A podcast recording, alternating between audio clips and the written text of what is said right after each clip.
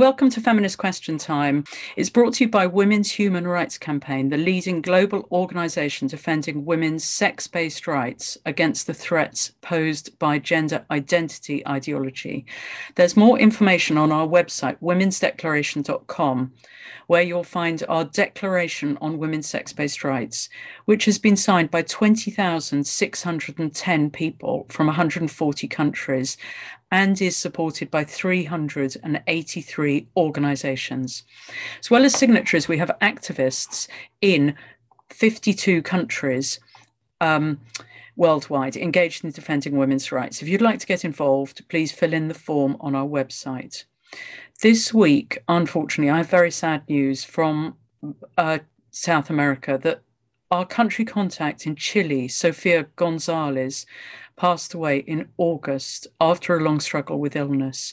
She was with Women's Human Rights Campaign. She was the country contact for Chile for over a year, and she spoke in one of on one of our very first Feminist Question Time webinars on the 16th of May 2020.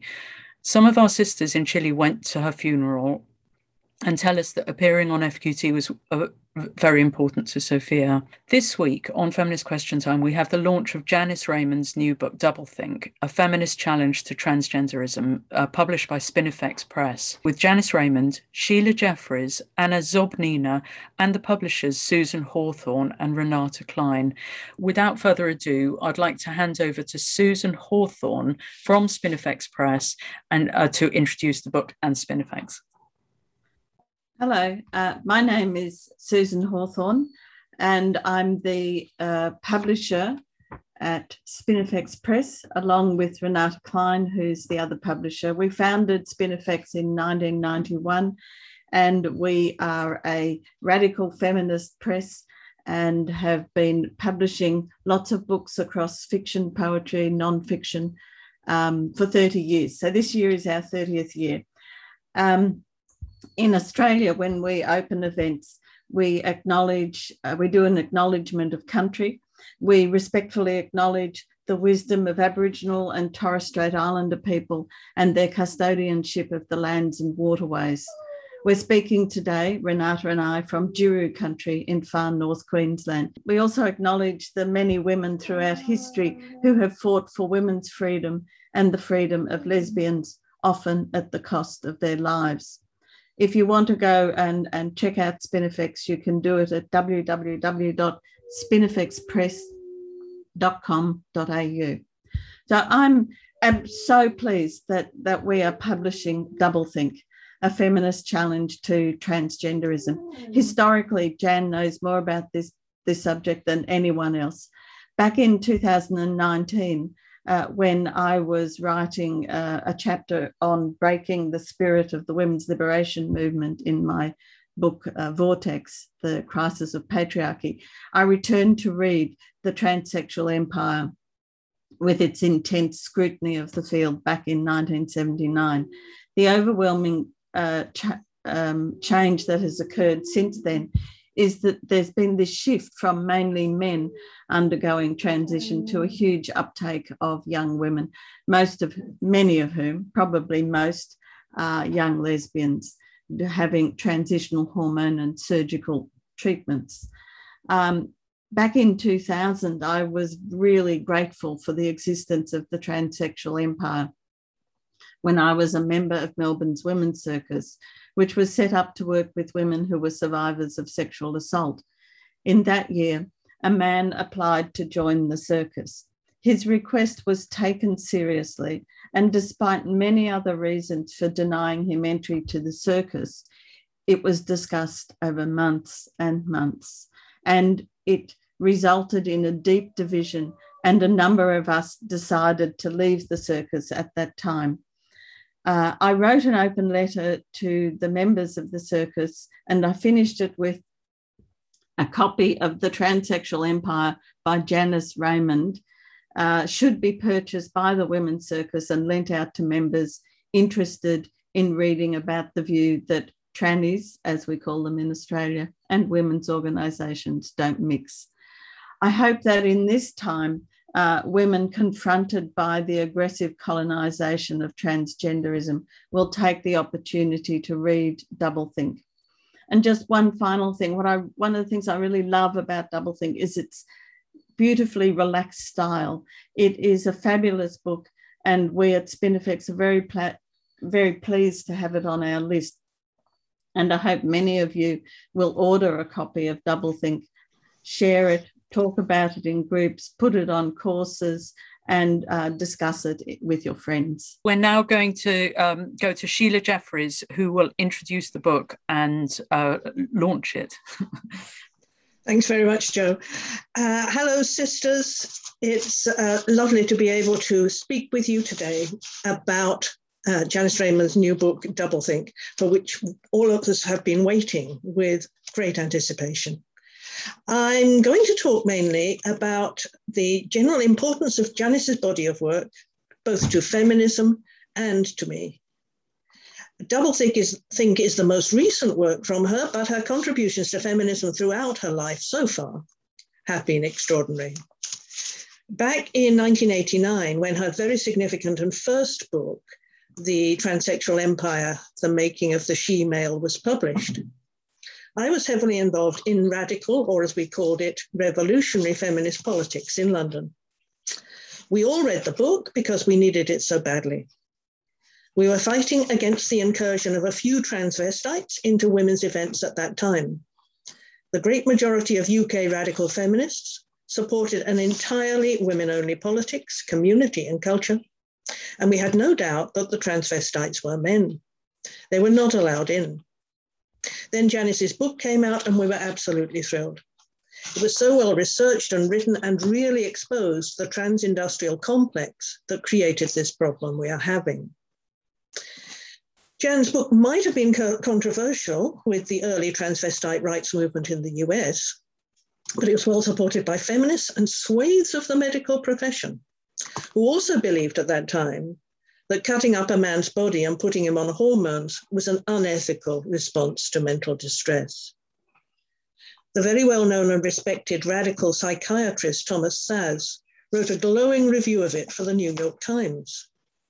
His book, The Myth of Mental Illness, published in 1961, which is little known now, was central to the ideas of the radical psychiatry movement and to the feminist critique of the diagnosis and treatment of women's mental health that existed at that time and exists no more.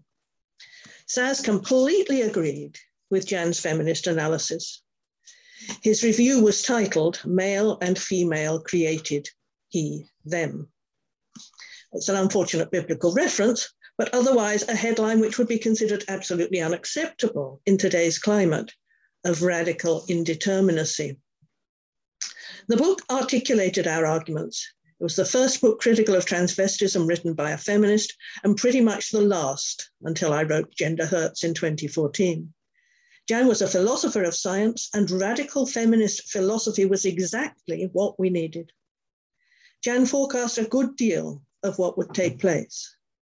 Though, as she notes in Doublethink, she could not have imagined quite how far the transsexual empire would go in transforming and dominating policy, language, and culture all over the world by the time this new book was written.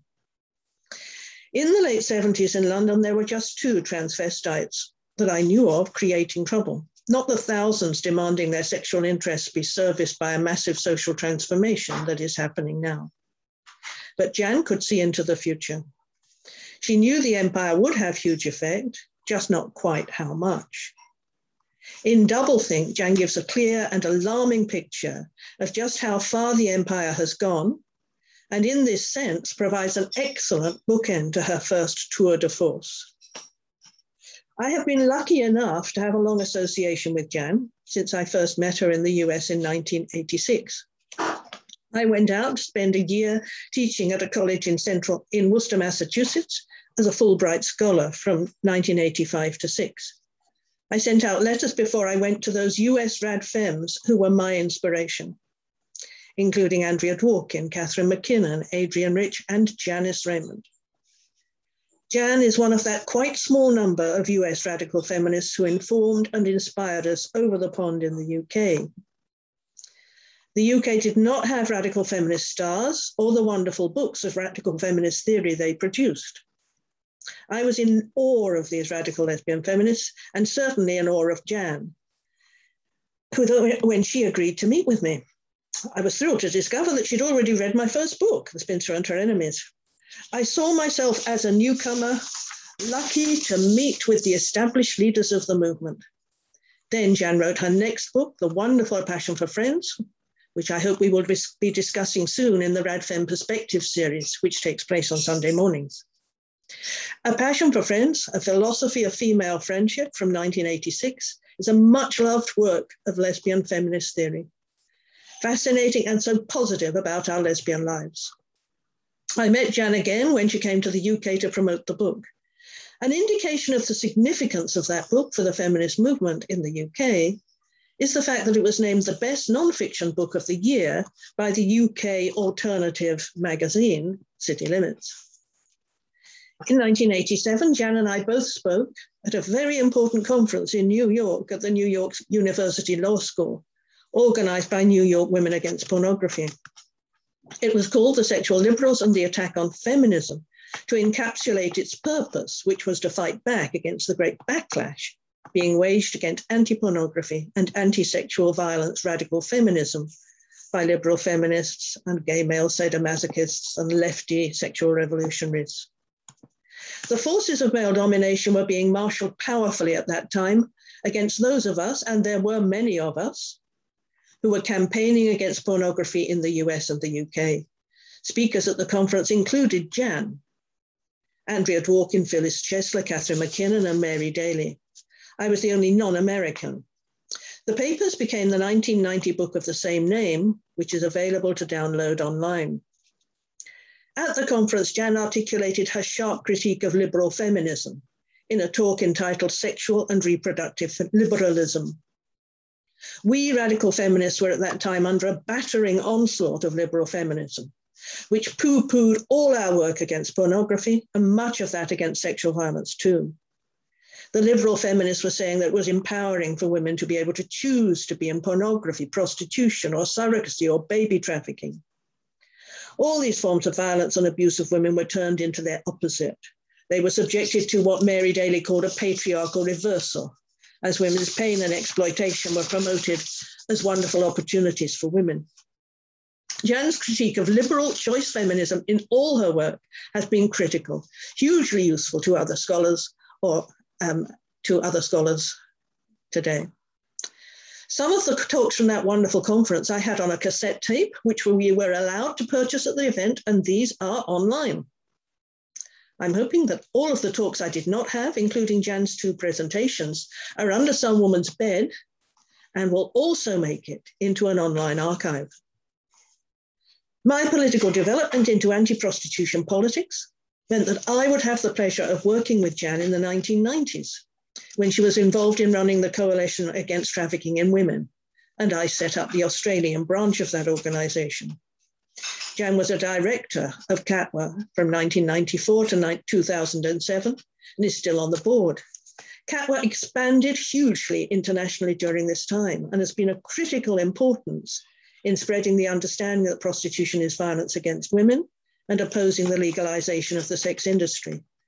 I was involved in this work from setting up the Australian branch in 1994 to when I left Australia in 2015. It was my pleasure to be able to speak on panels with Jan on prostitution, in Korea, for instance. We have both published books on prostitution and on transgenderism. Jan's book, Not a Choice, Not a Job, Exposing the Myths About Prostitution, was published in 2013. We have both experienced considerable harassment during our work on prostitution because there is a crossover between pro prostitution and pro transgender activists.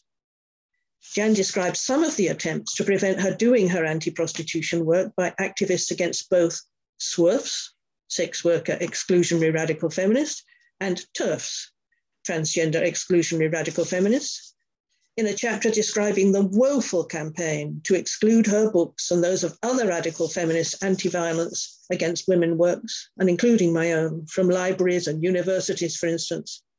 as well as the forms of very serious harassment that many feminist academics, researchers, writers, and activists have been subjected to.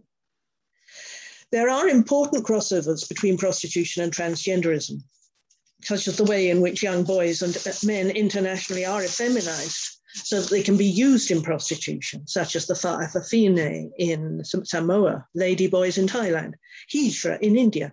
But these connections are never discussed critically.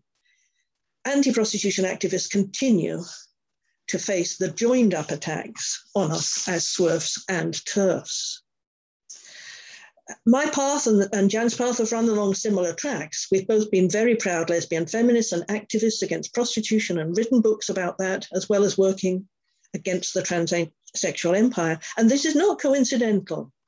Radical feminists like us have always understood and worked against the use and abuse of women's bodies that lies at the basis of male domination in prostitution, pornography, and surrogacy.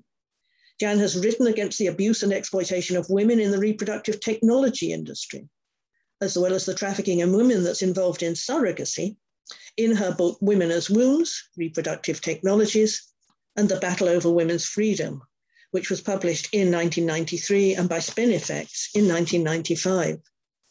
Caring about women's bodies, women's natural bodies, as Jan puts it, is something that is reject, rejected by liberal feminism. Jan's critique of liberal choice feminism in all her work has been critical. Jan and I both care very much about the exploitation of women's fleshly bodies, and Jan's voice on these issues is of huge importance. I remember back in 1996 speaking, seeing and hearing Jan at the conference Violence, Abuse and Women's Citizenship, which was organized by Jalna Hanmer and held a, in a seafront hotel in Brighton. We were both speaking. I remember well that I said to Jan, I went up to her and said, after she had spoken, that she had a wonderful moral authority in her speaking. And she replied to the effect that I did too. So I was very well surprised and pleased that she should think so. That conference, I understand to have been the last to take place before the rapid decline of the women's liberation movement got underway. I know too that all the found recordings of the talks given there under her bed or in the cellar or somewhere, and that they will at some point be available for us to hear again. Time, we are at a very important point in the struggle against the transsexual empire. Jan states in her book that it isn't a sequel, but it does, however, make an ex excellent job of describing the most disturbing effect of the empire's power, particularly the effect upon lesbians who are being transgendered in uh, who are being transgendered in a detailed chapter on lesbian issues. She includes the harassment and sexual violence against lesbians by men who pretend to be lesbians to gain sexual access. This previously little known issue has come to prominence in the UK just in the last week with the publication by BBC News of a lengthy article describing the problem, supported by Angela Wild's research, research which Jan also uses.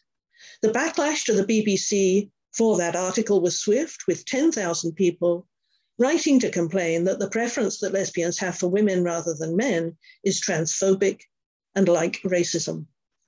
But the BBC held firm. Doublethink is a most welcome book for Janice's friends and admirers who are legion in the radical feminist community.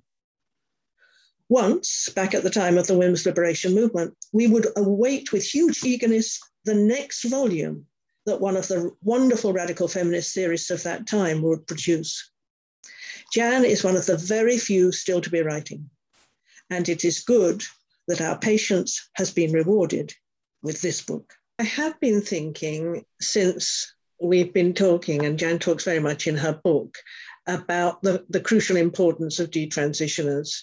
And I was thinking that, you know, a few years ago, when I did Gender Hurts, I was telling people that I thought there were two, two things that would change the success of these men. One would be a movement of detransitioners, and that is now happening, and that's really, really important because in the end they cannot be ignored. And the other was a movement by um, the trans widows, as they now tend to be called. That is the women who've been married to these men, because these are two constituencies of women that have been absolutely hugely harmed. Um, and back in you know 2014, I couldn't find anything about the wives. I found only one detransitioner to talk to. It was very hard in those days. Uh, and it's it's quite different now. Um, and there's the Trans Widows website online. Lots of women are speaking out. They have got no coverage in the media, though. Detransitioners have. They've got out there. We see stuff about detransitioners. We don't see anything yet about the trans widows. And I'm hoping this is really going to change because there are huge, huge numbers of them.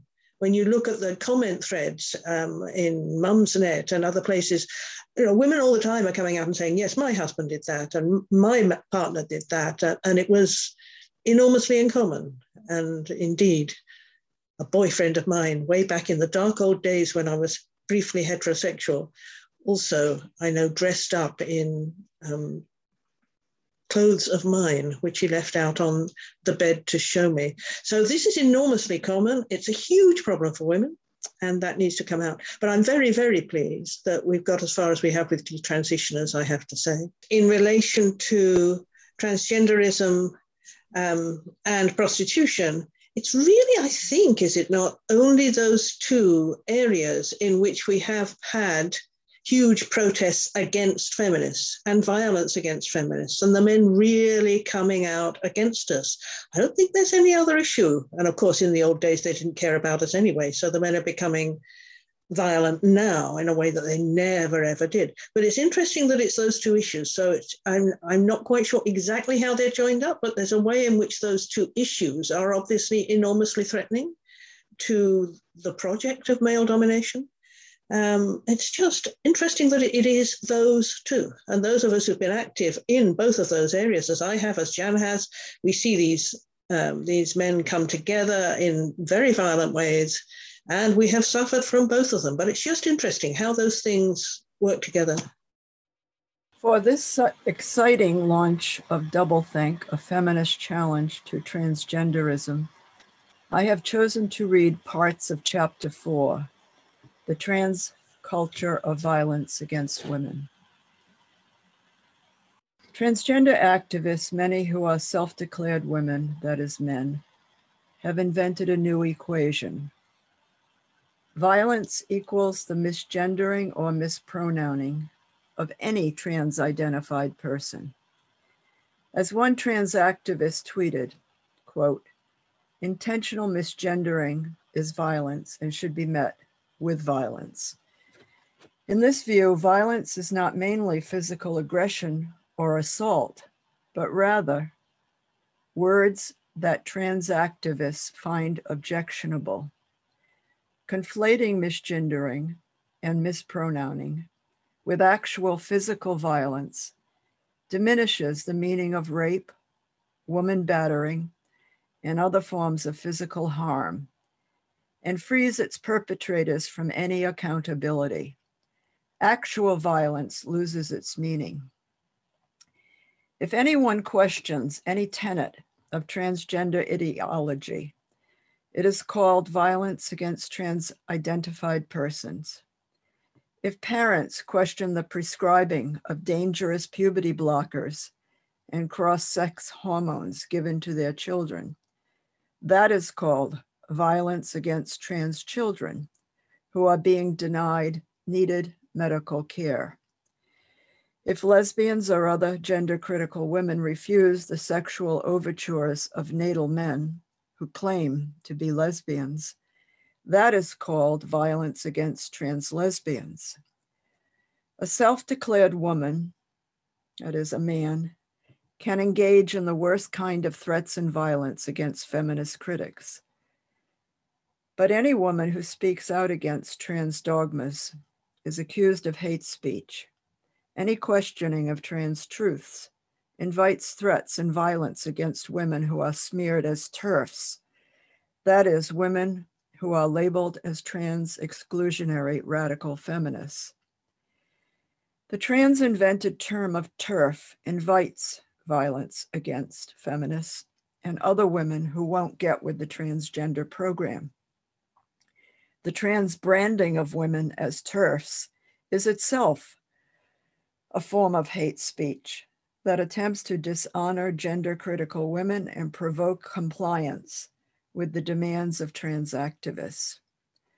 On social media, the ever present threat of violence against women is perpetrated by trans activists who have become experts in the classic art of re- reversal. That is, the act of making someone change to its opposite. For example, in trans world, women become perpetrators, not victims of male violence. TERF is a slur, and its use has enabled enormous levels of bullying, abuse, and violence against women especially in trans activist tweets that appear on social media. Two of the most frequent trans refrains are kill all TERFs and punch TERFs, as if punching and killing are games in which one player tries to surpass the other in viciousness. These tweets pervade sites like Twitter and other social media. They are incitements to violence used by perpetrators who employ bullying and intimidation as their weapons. Even when actual violence is threatened, social media companies do not take seriously the posts that target women, such as, I kill bitches like you, unquote. Instead, the posts are passed off as controversial humor rather than as incitements to violence against women. Companies like Facebook, Twitter, and YouTube host such harassment, claiming they are not the arbiters of people's free speech. Yet they forcefully intervene when feminists post transcritical messages online. They have censored and canceled feminist accounts Twitter permanently shuttered feminist publisher Meghan Murphy's account after she referred to a self declared woman as him. Many will excuse this kind of menacing behavior as the blather of vocal trans activists, but this kind of intentional unawareness encourages those who should know better from condemning these venomous tweets. Those who plead ignorance can hide behind the smokescreen of free speech, or they dismiss trans Twitter harassment as acceptable because it is only empty threats. When women are the targets of these tweets of trans activists, women don't experience this misogyny as an empty threat. As Andrea Dworkin has written, most women have experienced enough dominance from men that no threat seems empty. Appeasers will claim that trans violence against natal women is a small part of the trans community. But this claim is belied by the actual numbers of trans activists who reveal their true hatred of women, blatantly displayed on social media. Those who would attack and censor feminist critics are not just outliers in the trans community. Gender critical lesbians have been especially subjected to the fiber threats, cyber threats, harassment, and bullying of women.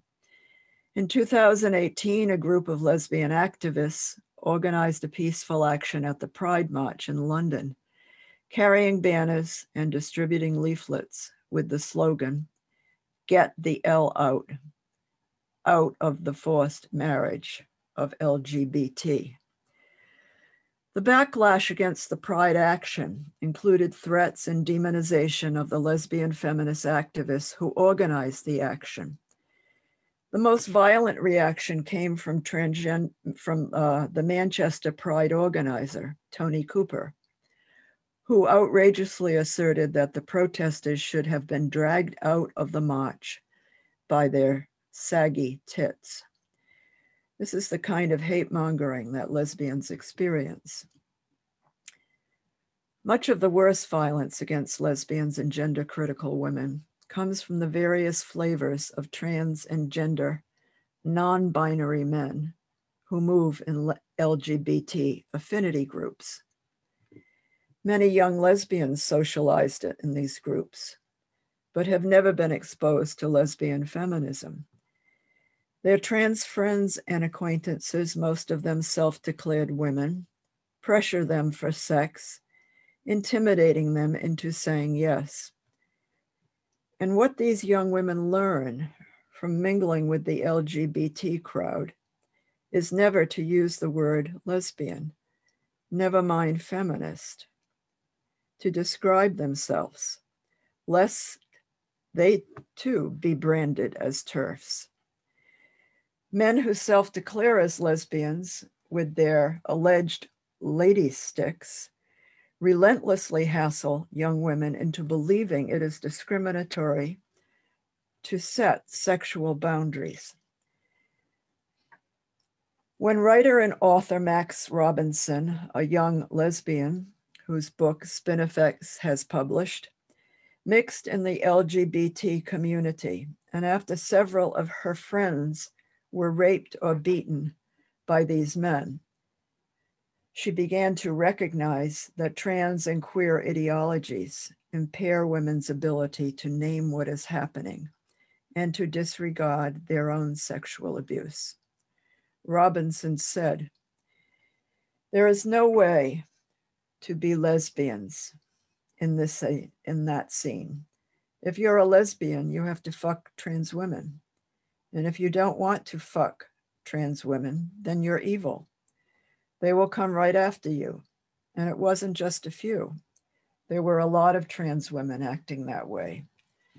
The Lesbians at Ground Zero report quantified the trans violence against women in these groups and named the sexual exploitation for what it is. 56% of the respondents in the study said they were pressured or coerced to accept a trans woman as a sexual partner. The report confirmed that many of the young women's experience, experiences classify as rape, although were not named as such. The survey confirmed that lesbians have been subjected to a, a wide variety of sexual violence by men who identify as trans women or gender non binary.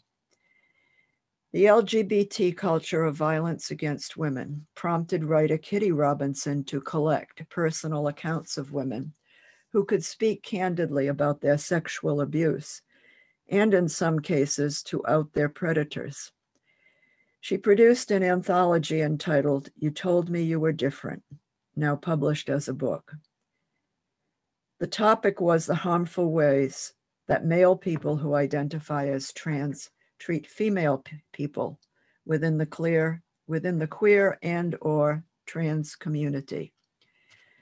The title captures the belief that these men, most who identified as women or gender non-binary, purported to be different rather than the very models of male sexual entitlement and abuse that they turned out to be.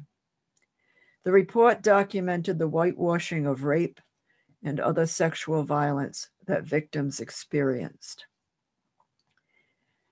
Female victims of male violence in LGBT culture, whether women identified as lesbians, trans men, or gender non binary, all write about the ways in which they were lured by men's claims of being distinctly different from abusive straight men, and about the harms victims experienced men who perpetrated the violence identified as trans women or as trans lesbians or as gender nonconforming, all claimed to be different, but committed the same violence against women in the same ways that other men do. In Doublethink, I excerpted selected quotes from the You Told Me You Were Different anthology all are appalling tes- testimonies of harm.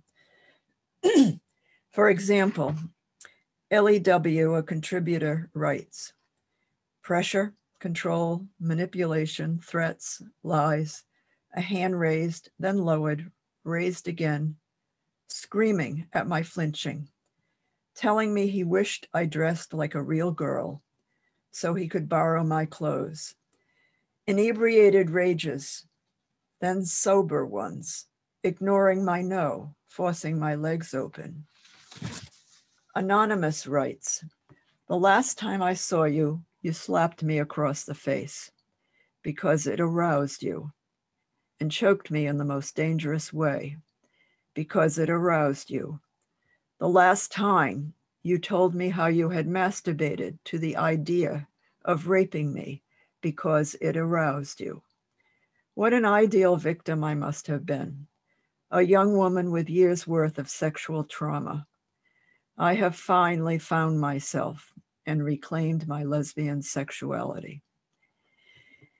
These young women, many who declared themselves trans men, came to these LGBT circles with all the baggage of female vulnerabilities.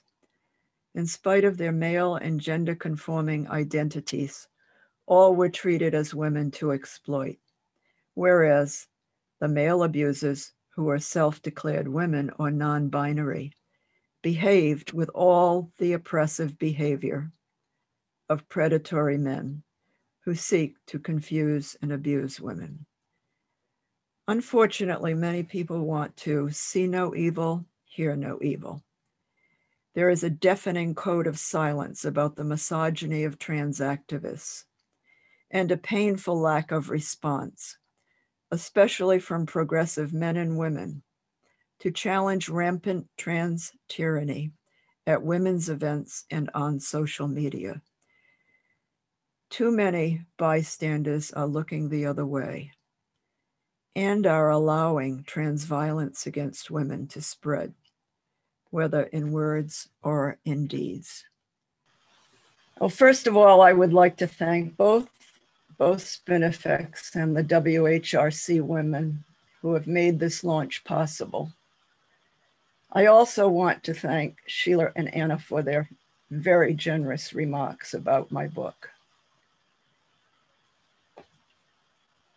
In closing, I guess, or in in approaching uh, the end of this this launch, I will add a few words about what makes me optimistic about the future.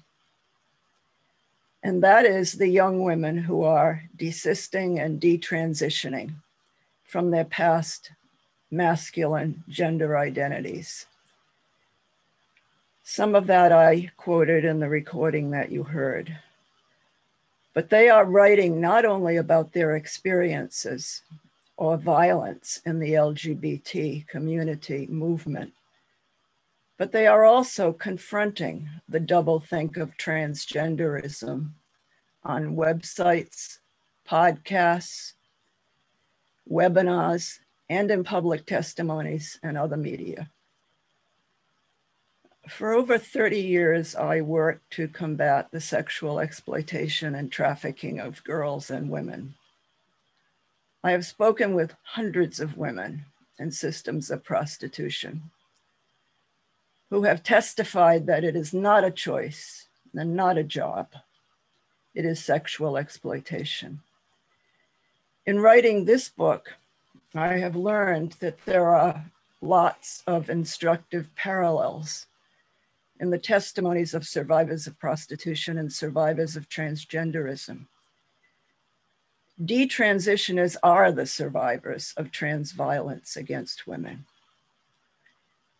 Many young men who have experienced male violence against women in their so called trans affinity groups, from men who identify as women, are now detransitioning and telling us that they have rejected a system that has kept them in a situation of sexual exploitation. We have seen the global prostitution survivor movement take a leading role in the campaign to end prostitution. Likewise, in spite of everything that we have, we know, I do have optimism about the impact that detransitioning women will make as they begin to write about their journeys of returning to their selves. Trans activists have taken their ideology and practice to absurd lengths, and people have played along with it. We are in the group, grip of a repudiation of reality that is responsible for much harm. And principled people must be willing to speak out and say enough.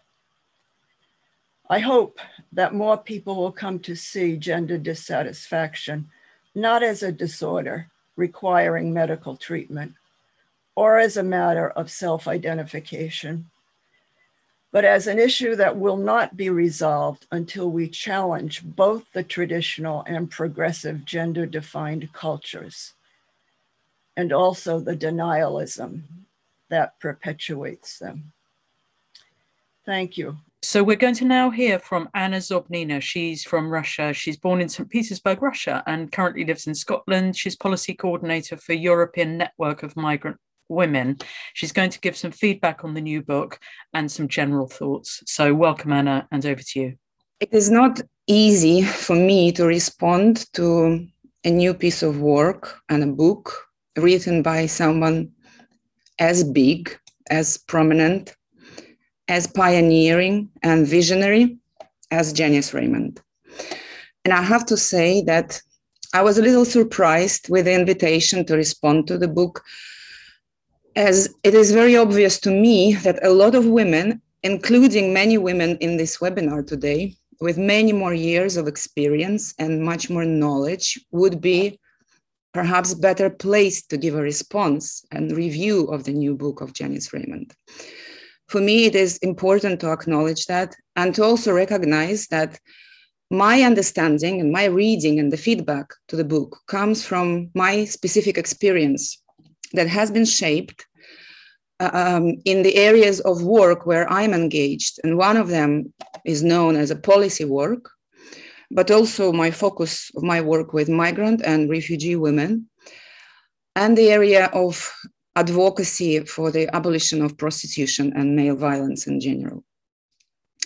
So it is these experiences uh, that give me a specific outlook on individuals who work in the NGO world and academia that often overlaps with the NGO world and the policy sector at the European and some extent international level. And because of my personal exposure to these environments of policy world, NGO, and academia, I have come to place a very specific value in the qualities of moral integrity and intellectual coherence, which are a rare sight in those environments. I think at a very basic human level, it is difficult enough to maintain those qualities for anyone it is much more difficult to maintain them when you are an academic, when you are involved in managing a large international human rights organization. And it is also very challenging to maintain them when, in the eyes of the common people, you belong to a movement that calls itself feminism. I'm saying this because in these environments, it is not uncommon, in my experience, for women to lose sight of priorities, to be swayed by public opinion or pressure groups, to compromise in order to sustain one's organization or one's career, or make some very pragmatic choices to survive. And I'm saying this because for me, Janice Raymond and her intellectual and academic work, her policy work, and her activism as well represent this kind of integrity coherence, and consistency over a considerable period of time. Um, in the Doublethink, Janice Raymond says this book is not the transsexual empire number two, but it could not have been written without number one. And for me, it feels like knowing Janice's work uh, and the qualities of her work including a, a, huge amount of work done to abolish the system of prostitution and male violence. So, knowing this, I would say as well that how I, I feel about this book that the transsexual empire, number one, could not have been without this book, The Doublethink, that came kind of complete the cycle that Janice opened with the publication of Transsexual Empire. Again, in the double thing, Janice says, in 1979, I wrote that men cannot become women or women men. I personally found it always very interesting to note that the publication of Transsexual Empire coincided with the adoption of CEDAW Convention. It's the same time period, 78, 79, 80s, the early 80s. And CEDAW is the known as the International Bill on Women's Rights and the only international convention that sets in writing the standards for substantive equality for women and protection of women from sex based discrimination. Now, of course, those standards could be much higher. We all know that.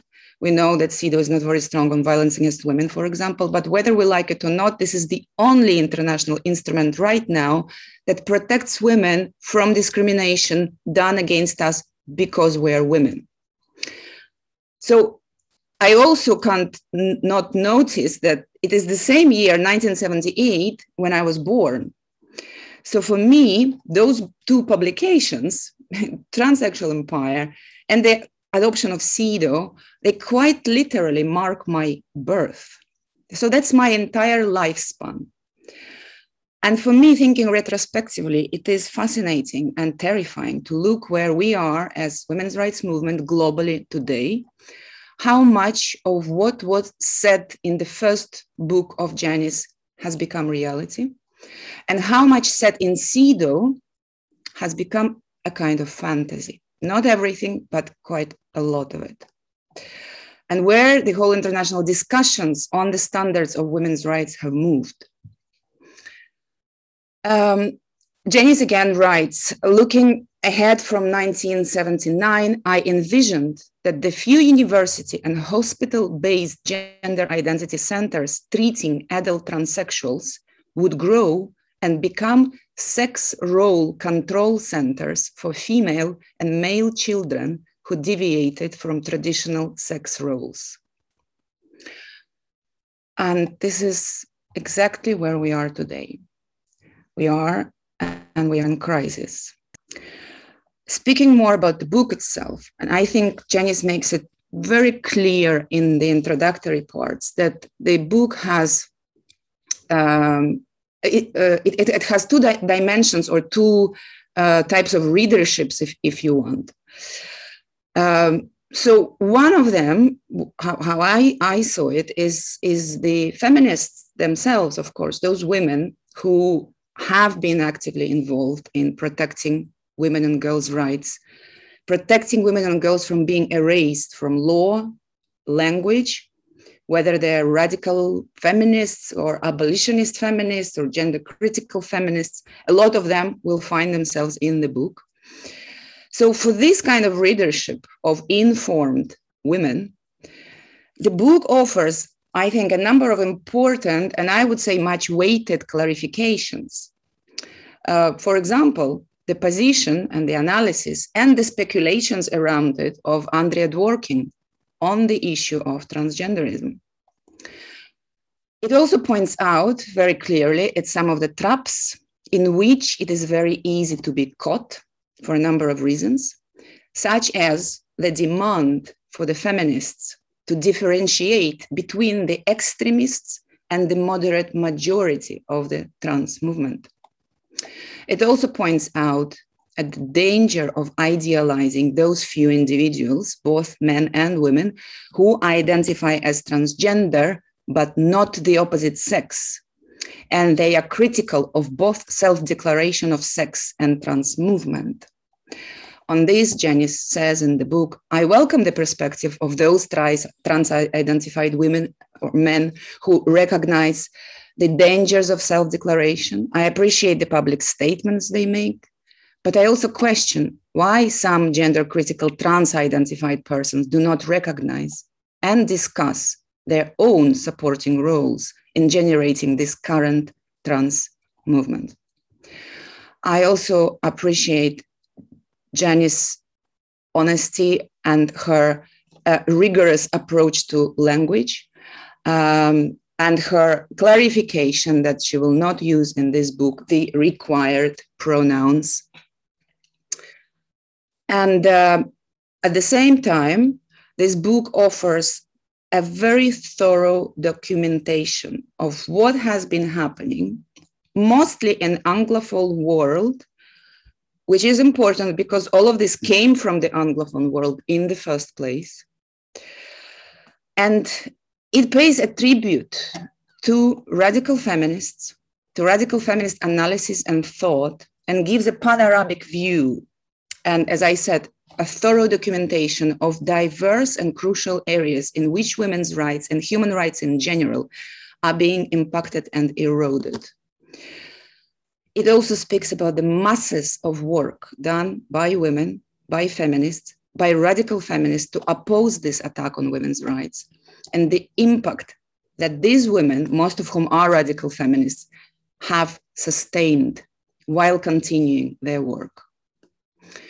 So I think this book is an important reminder and an exercise in maintaining the integrity, the coherence, intellectual honesty, while very importantly, giving credit to the women for their work. So, as such, I think it's a wonderful gift to the community, to the feminist community. At another level, and again, Janice makes it clear that this book is not only for radical feminists, and I hope that it will not be only for radical feminists. And it should be, and hopefully will be, read by ordinary women and perhaps some men and girls, and general public who may not be familiar uh, with a lot of what is going on in this field. And in this sense, I think the book uh, can be grouped together with a number of other publications, I won't name them, but we all know that there have been several books published recently on the subject of transgender activism and ideology and impact on women's rights or freedom of speech. Um, and for those readers, the book offers, again, the documentation, the mappings of abuses and tactics in the area of girls and women's uh, basic rights to safety, bodily integrity, media, including social media, legal, educational, sport, medical, academic sectors, freedom of speech and assembly. But of course, I have to say that this book is very different from other publications because it is written by an expert who was the pioneer in this area. It is written by a woman who decided, uh, who, who dedicated her entire career and her life to defend women and girls from male violence, in particular sexual violence. It is written by a person with extensive experience working internationally, a teacher, an academic, a writer, who has applied her work beyond academia, beyond raising awareness and organizing conferences, but also coordinating and working on the programs from which the most discriminated women have benefited in concrete terms.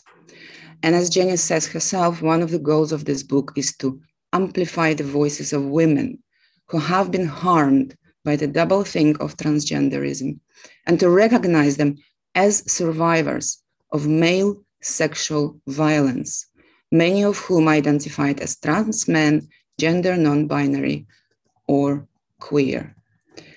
This will be my general feedback to the book. And I know that Janice writes, um, she, uh, she, she, she, she says that um, at the time when book burning continues, I, as, as I write, uh, and she wonders if the Doublethink will be another victim relegated to the index of forbidden books, a list historically banned uh, by Roman Catholic Church. And yes, we know it will be. And I hope we're all ready um, to make it more difficult for the new church of transgender ideology to burn this book, to ban this book, and to invisibilize this. Thank you.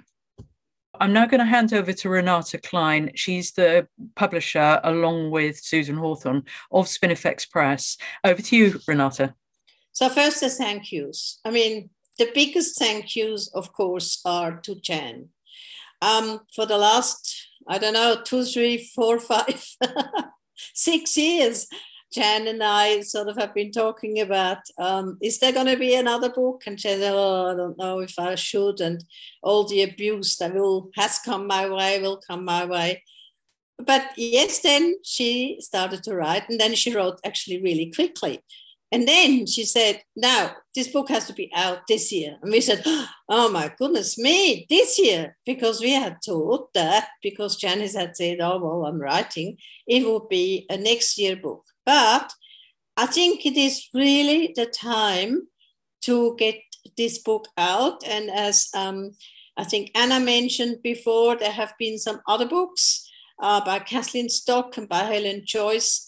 And um, with Jan's book, they make for really important reading uh, for girls, for women, for feminists, but also hopefully for that mass of people who basically says, oh, yes, yes, yes, we agree, we agree, but we can't say anything. We can't say anything because it is too dangerous. And to all of these people, I think all of you here today on this panel, and I'm sure a lot of the uh, women who are listening to this now will say, we have to be brave and we have to speak out.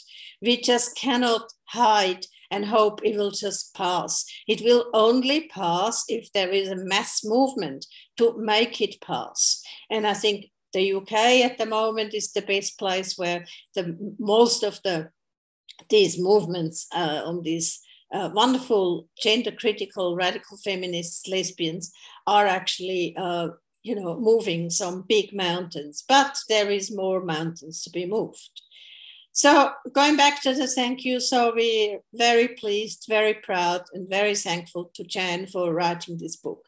The book was really a pleasure to edit. There were no dramas. Everybody was perfect. Model author and um, model editors, I should say, of course. And I want particularly want to thank Pauline Hopkins.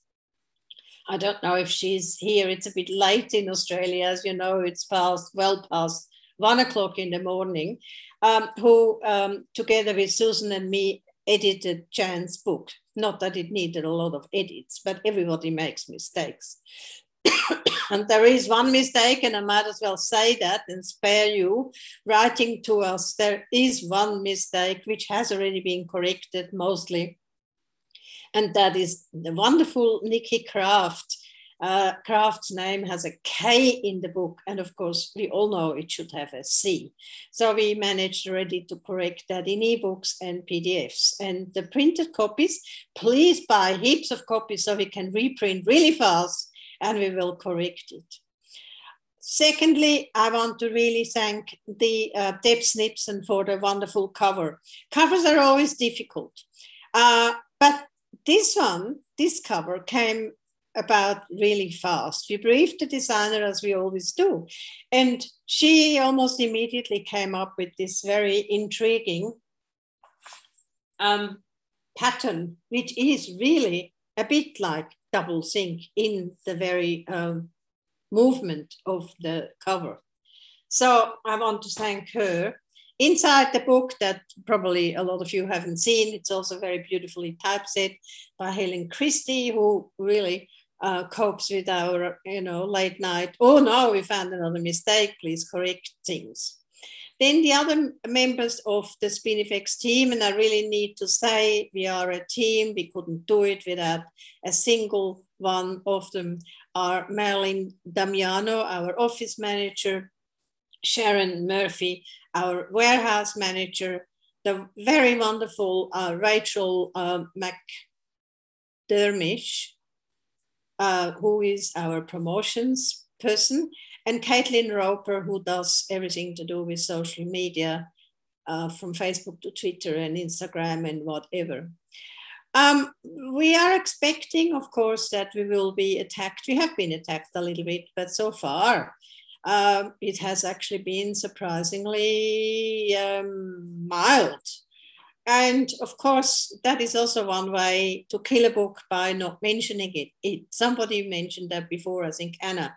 Uh, one way of not making noises about a book is to invisibilize it. And so, you know, we are a small publisher, we're on the other side of the world, although we do distribute our books in North America and Europe, Europe and UK. And if you go on the Spinifex website, um, there is a page that says order, and you can go there and see where you can actually get your book, or you can order from us.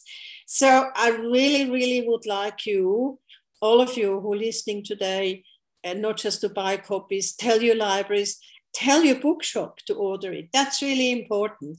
And then, like somebody said, that Helen Joyce's book, for instance, is not to be seen in the bookshop in the front.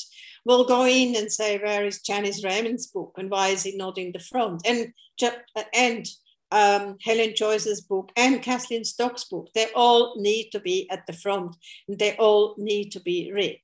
And I'm sure we, most of us will know about this week's event that Kathleen Stock actually resigned from Sussex University because the attacks on her and her family have just been too much for her. I feel personally very sorry about that since the university seems to have been supportive of her. Um, but, you know, if they attack your family, then that is really a bit much. So um, make a lot of noise about Doublethink. And sorry, I think I didn't mention Susan Hawthorne, who of course is the most important person of the Spinifex team, because without Susan, probably not very much would happen. Um, but um, so thank you, Susan.